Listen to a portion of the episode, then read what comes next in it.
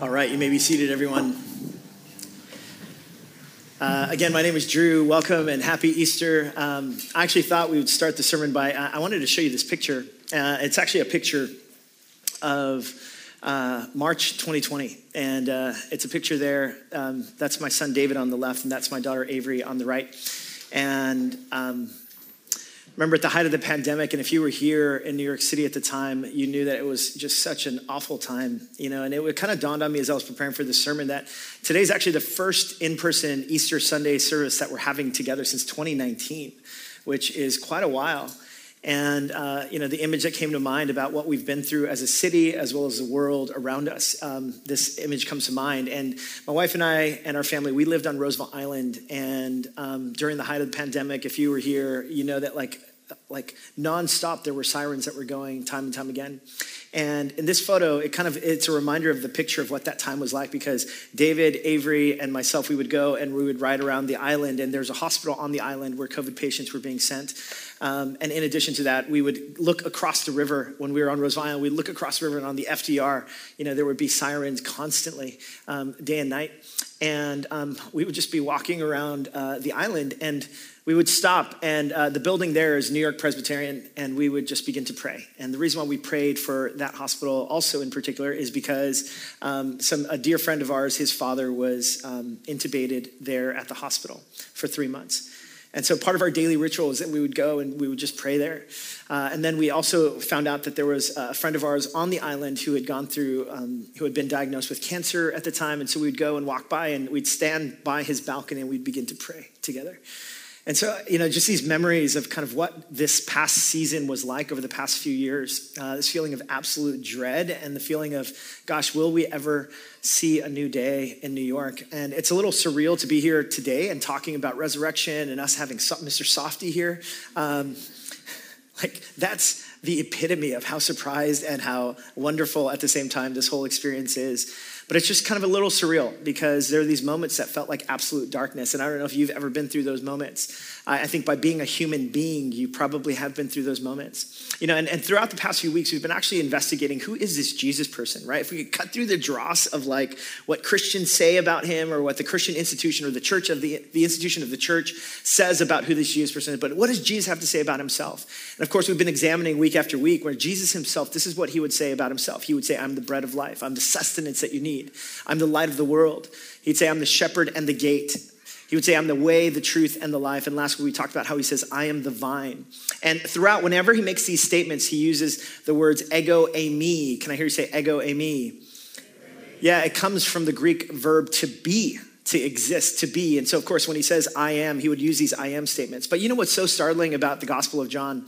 There's other moments where, you know, uh, we just went through a list of where Jesus would say, I am something, right? I am the bread of life. I am the light of the world. There's actually this moment in John chapter 8 where Jesus, he's talking and he's teaching and people are really perplexed by what he's saying about himself. And then he drops this statement that, too, you got to imagine, as a Jewish audience, people are completely stunned by what he says. He basically says, Before Abraham was, now Abraham is a patriarch of the Jewish faith.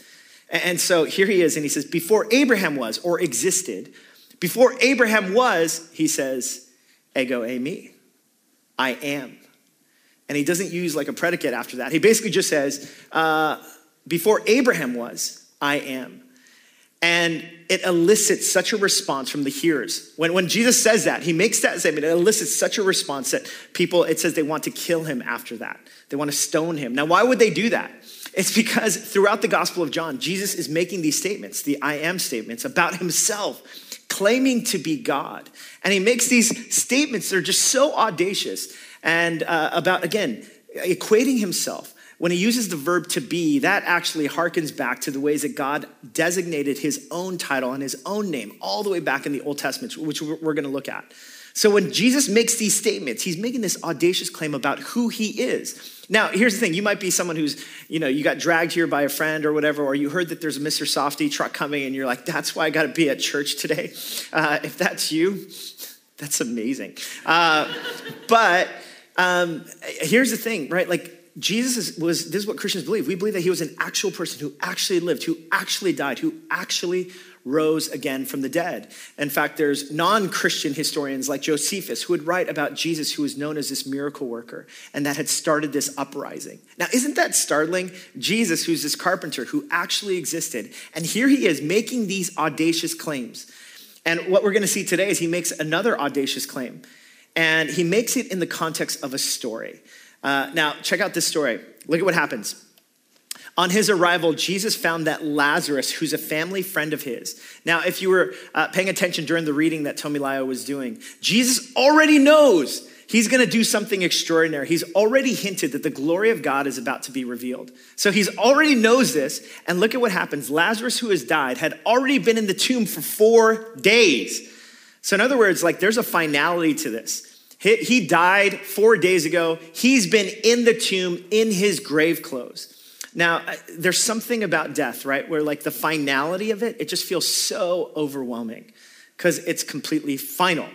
There's no like, oh, you know what? Like right now, um, you know, uh, my mom, she recently just had a surgery and she's getting older in age. And I'm just like, oh, but I'll, I'll be able to still talk to her, right? Like that's my mindset at some moments. But there's something about death where there's, there's no more, oh, we have tomorrow, we have tomorrow morning. And if you've ever lost a loved one, you know that sensation. So if you can imagine the finality of what Lazarus and his family is feeling, because he's dead and he's been buried for four days. Now, Bethany was less than two miles from Jerusalem, and many Jews had come to Martha and Mary to comfort them in the loss of their brother. When Martha heard that Jesus was coming, she went out to meet him, but Mary stayed at home. Now, look at what, what Martha says. Lord, Martha said to Jesus, if you had been here, my brother would not have died. Now, why does she make that statement? She makes that statement because Jesus has already shown himself to be a miracle worker. He's already done extraordinary healings, opened the eyes of the blind, taught with great authority. And so Martha is just kind of thinking, ah, Jesus, like if you had only been here.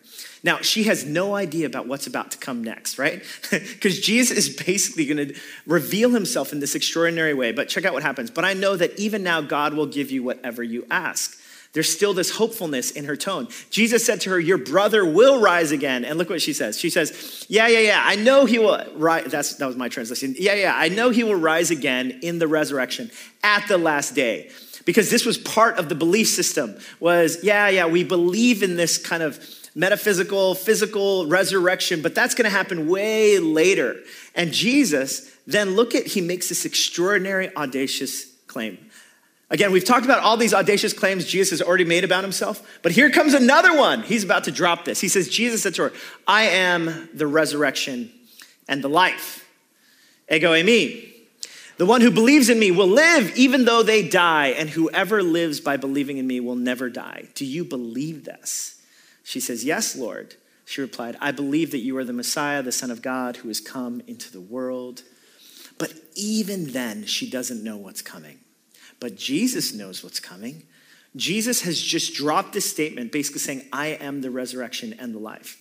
Now, in some ways, like he, made, he has already made this claim I'm the way, the truth, and the life, right? He's already designated himself to be equal to the divine as a divine being, also fully human, which already in itself is audacious. But he now drops this hammer of a more, of, of I, I don't know if it's more audacious, but he's basically saying, I am the resurrection and the life. Now, this is why this is so audacious, because I remember a couple weeks ago when we were talking about when Jesus makes a claim, I'm the way, the truth, and the life, we talked about who are some people in our world and in our nation that has, have outsized influence in the world, right? Um, whether through fame, influence or money and power? Who are those people? And can we ever imagine some of these people making such an audacious claim, right? And so there was a list of people that I put, like Donald Trump, could, could he ever make a claim that he himself is divine? Some of you are like, yeah, he could. Well, um, right? But even then, most of us would be like, well, come on, Donald Trump, right? Elon Musk, right? One of the most extraordinary entrepreneurs worth 300 billion whatever it might be right elon musk who you know whose vision is to take us to mars or whatever it might be to let you know uh, like kylie jenner lebron james google Barnaby Lowe, who's one of our own. You know, there's a list of people, right? Like, uh, can you imagine they ever made a claim that they were equal to God? And, and you know, of course, it was a rhetorical question. Like, no, they would never do that unless people responded by saying that person's crazy. There's no way they would say something like that. Where here's, here's what's so crazy when Jesus basically says, I am the resurrection and the life. You've got to understand He's making this claim against the one thing that human beings have never been able to figure out. I mean, can you imagine? I mean, just think about this. Like, so, like Elon Musk, with all the technological advancement, with all the billions of dollars he has. Like, just think about this. There is nothing that will save him from dying one day. Nothing. He, he can create all sorts of companies. He can raise enormous amounts of capital towards research, towards some of the deadliest illnesses of the world.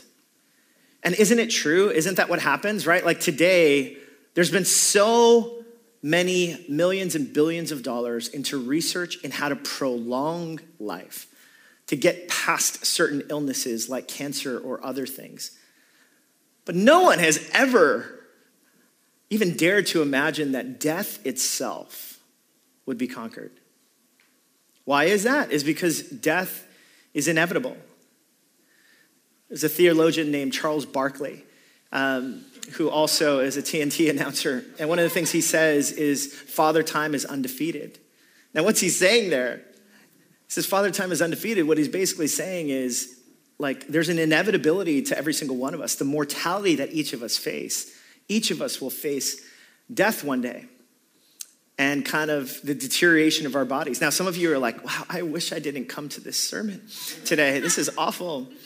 I mean, isn't that interesting, though, that death is the inevitability for every single one of us as human beings? That's what makes this statement by Jesus so compelling and so audacious. He basically says, I am the resurrection and the life.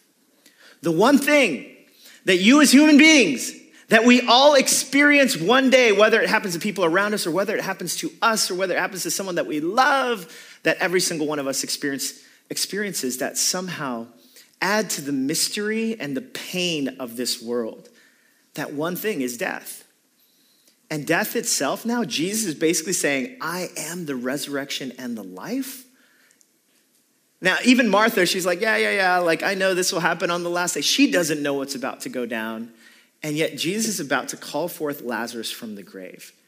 And he says, I am the resurrection and the life in the moment of deepest despair for all the people that are around, right? Because it's been four days he's been in the tomb, that Lazarus has been in the tomb. These four days, can you imagine just a feeling of finality and loss and darkness? And the, the, reality is, every single one of us have been in moments like that before, where we feel the, the weight and the pressure of loss and darkness. Have you ever been there before? You know, maybe it's been over the past couple of years. Uh, maybe you did lose someone that you love to COVID. Or maybe there was that diagnosis of someone that you love, or even to yourself, that just kind of completely rocked your world. Maybe you went through a breakup. You went through a breakup and you, you knew the experience of, of like just pain and a relationship that didn't work out. Maybe you're a couple who's been trying to get pregnant and you've been through infertility and it's just such a painful moment. Have you ever been there before? Complete darkness, feel like you don't know what's next. For some of us, maybe it was your career over the past couple of years, your career or the loss of job or income and not knowing what was going to pay the bills. Or maybe you're a Knicks fan and you just just wondering, we made the playoffs last year, and then this year it was just. Yeah, you know what I'm talking about, right? Those moments of just darkness, those moments where you feel like, I'm not sure if I can get up in the morning, I'm not sure if I can make it another day. You know, I talked about how Jesus makes these I am statements, right? And he, he makes these I am statements, and he's, he's, he's evoking a kind of image to the people who are going through moments of utter darkness. He's, he's hearkening people to an image, right? And so there's actually another setting that I wanted to transport you to because there's another book in the scriptures in the book of Revelation. In the book of Revelation, there's this passage where John, who's a different John, is actually on the island of Patmos. Now, Patmos is this island where John was exiled to. So, this John is exiled to Patmos. And John is a figure from the early church. And here's what happens, right? Because the Christian movement, Jesus dies, he resurrects from the grave, and it begins to spread all over the Roman Empire. But Rome is this massive empire that has all the military strength. And so when they hear about this movement of this Jewish carpenter who was resurrected from the grave, they just think, you know what, we'll just point all of our weapons towards this and snuff it out. And so they begin to persecute Christians. So Christians are persecuted, they begin to die. And of course, this small minority movement, there's no way this thing can ever take on the Roman Empire. And so what ends up happening, Christianity begins to spread. John, he's exiled to Patmos. So, can you imagine how helpless he must feel? I talked about moments of utter darkness where you feel like you're not sure whether um, you're going to make it to the next day. Can you imagine for John? He's exiled to a place, he's utterly alone. There's nothing he can do. He feels so helpless. And it's in this context that the book of Revelation, this vision or this revelation comes to John. And John, he gets this revelation on the island of Patmos. And Jesus identifies himself to John. And look at what Jesus says about himself in this vision. He says, I am the Alpha and the Omega, says the Lord God, who is, who was, and who is to come. Now, some of you are like, wow, that the cadence of that sounds so cool. Well, here, I mean, here's the reality, right? Remember how I talked about how ego eimi is the verb to be, and it's the it's the word that Jesus would use about himself time and time again throughout the Gospel of John. When Jesus says, I am the one who is, who was, and who is to come, he's using that same verb to be. And see, here's what Jesus is basically doing in this revelation, in this dream to John, who's exiled in Patmos, who feels absolutely helpless. What he's saying, hey, hey, hey, you know that um, that same way in which I told you, I am the vine, I am the bread of life, I am the light of the world. Before Abraham was, I am. I want you to know, I'm still here. Hey, hey, I want you to know. You remember in the book of Exodus where Moses was so afraid and Moses was wondering what was going to happen next. And Moses was, did not want to free the people from slavery. Do you remember that time? And Moses was like, Well, who, who should I say you are? And, and do you remember that time in Exodus chapter 3 where God said to Moses, I am who I am? Do you remember that? Do you remember this is what you are to say to the Israelites? I am, or the verb to be, has sent you? See, when Jesus, when he reveals himself to John on the island of Patmos, what he's basically saying is, He's saying, the same God who existed before the creation of the world, same God who split the Red Sea and led his people out of captivity, the same God who resurrects Jesus, the same God who, when he would say before Abraham was, I am, this same Jesus is right now here with you and for you and with you. In the moment when you feel most alone, I'm with you. I'm for you. Let's do this.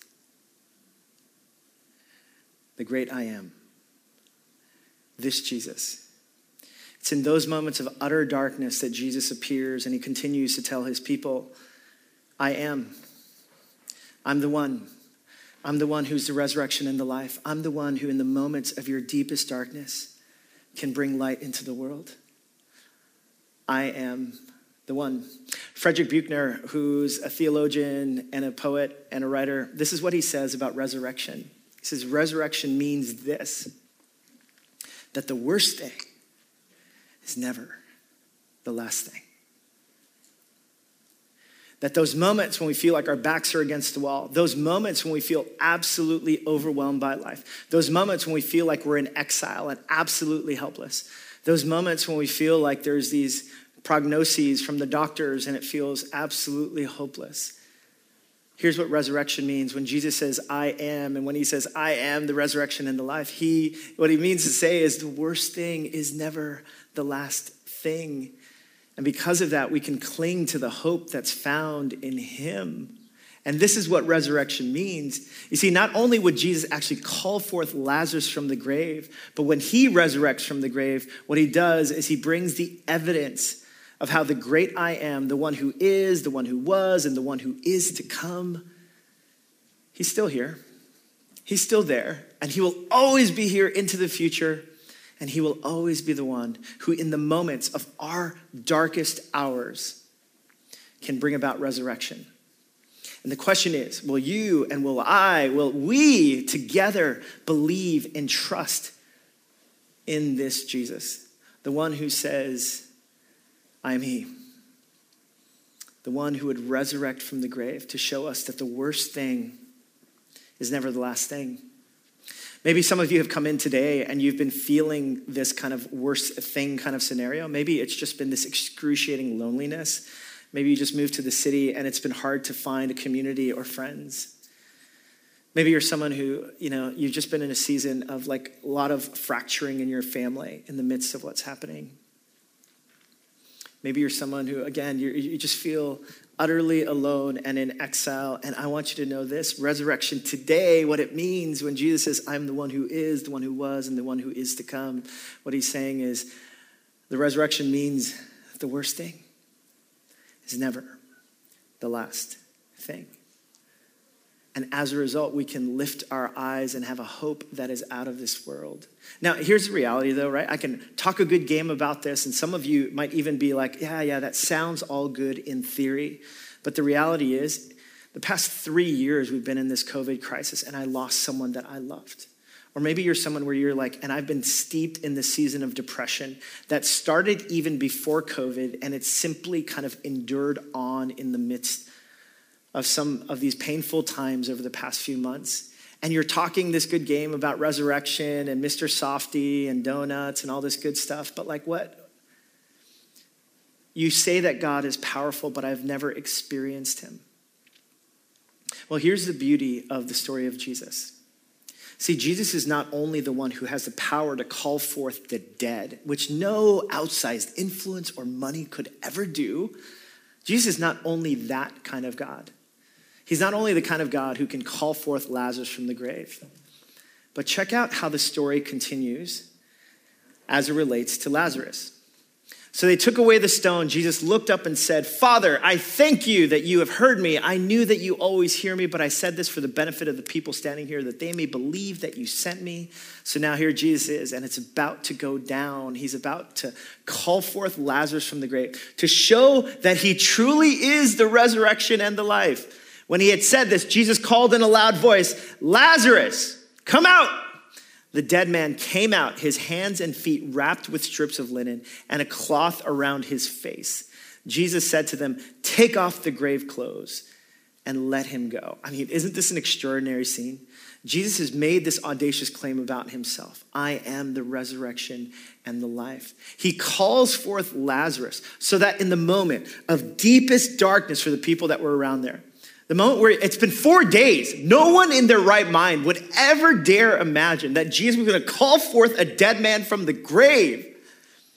And here Jesus is, and he does that. Can you imagine the utter stunned shock and horror of what happened? Oh my goodness. He comes out in his grave clothes. You know what's so extraordinary about this story, though? Is that Jesus actually calls forth Lazarus from the grave. And it actually begins this whole commotion about who is this Jesus. And the text tells us that some people follow him and some people do not. And look, if we go to the last slide here, look at what it says at the end of. Uh, some people are starting to doubt him, and they're like, people are going to start following this guy. This Jesus guy, like, he does all these miracles. People are going to start following him. We need to kind of do something to mitigate against that. And look at what happens. From that day on, they plotted to take his life. They plotted to take his life. What in the world is going on here? You see, Jesus knew that when he demonstrates himself as the one who would raise life and raise Lazarus from the grave, he knew that that was actually one stepping stone towards what? Towards his own death. And the question is why would Jesus do that? Why would Jesus raise life so that he could lay down his own life? See, the beauty of the Christian message about who God is it's not just that God is powerful and can raise the dead. And it's not just that God is someone who can, in our darkest moments, bring a glimmer of light into our lives. See, what Jesus reveals to us about who he is is that not only is God powerful, but God is loving.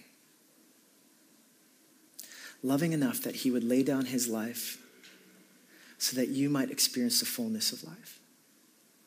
Loving enough so that even in the moments when you might doubt his goodness for you, when you might wonder, yeah, God, okay, you've, there are rumors of your goodness and your greatness, that He might demonstrate to you. See, my greatness is not just in my power, my greatness is in my love for you. And the fact that I would lay down my life so that you can experience the fullness of life, so that you can know without a shadow of a doubt that in the moment of your deepest, darkest struggle, in the moment of your loneliness and pain, in the moment what feels like the worst thing in your life, you might know a God who is so committed to you and so committed to resurrection power that he would give his very life so that you might know him, so that you might know a God of love, a God of kindness, a God who would give his life away so that you might receive it. I invite you to stand with me. And I'm going to invite the, the worship team to come forward.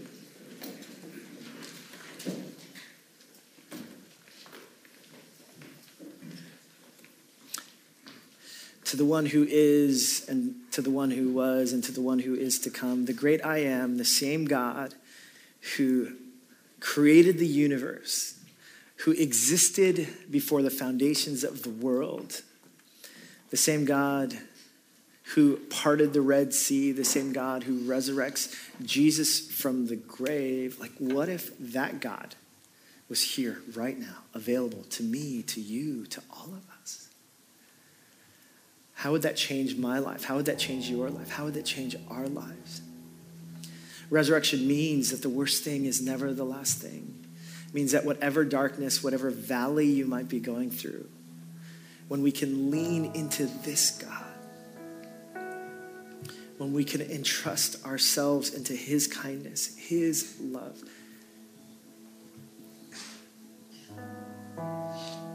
Resurrection is on the other side. If you would join me, could you just open up your hands in a sign of surrender? Father in heaven, all the ways in which we make life about us and all the anxieties and fears and pains and wounds we carry today all the things that perhaps we've been through over the last couple of years, all the heartache, all the wondering, all the moments of darkness.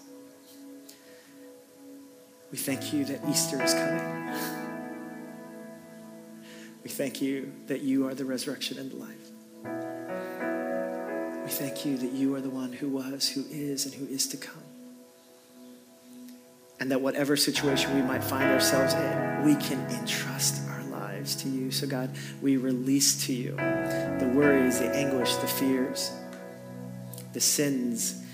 And today we receive your love, your kindness, your power, your resurrection. Father, I pray for resurrection power to be released in this room. That whatever woundedness or anguish or sorrow that we're carrying here, that together we might lay it at your feet and that we might receive the hope that is found in you. And whenever we doubt that, God, I pray that we might know that you're the God who would not spare his own son, that we might know you, the God of love, the God of amazing grace, the one who continues to move toward us, to love us, to save us, to redeem us, to tell us that we're not alone.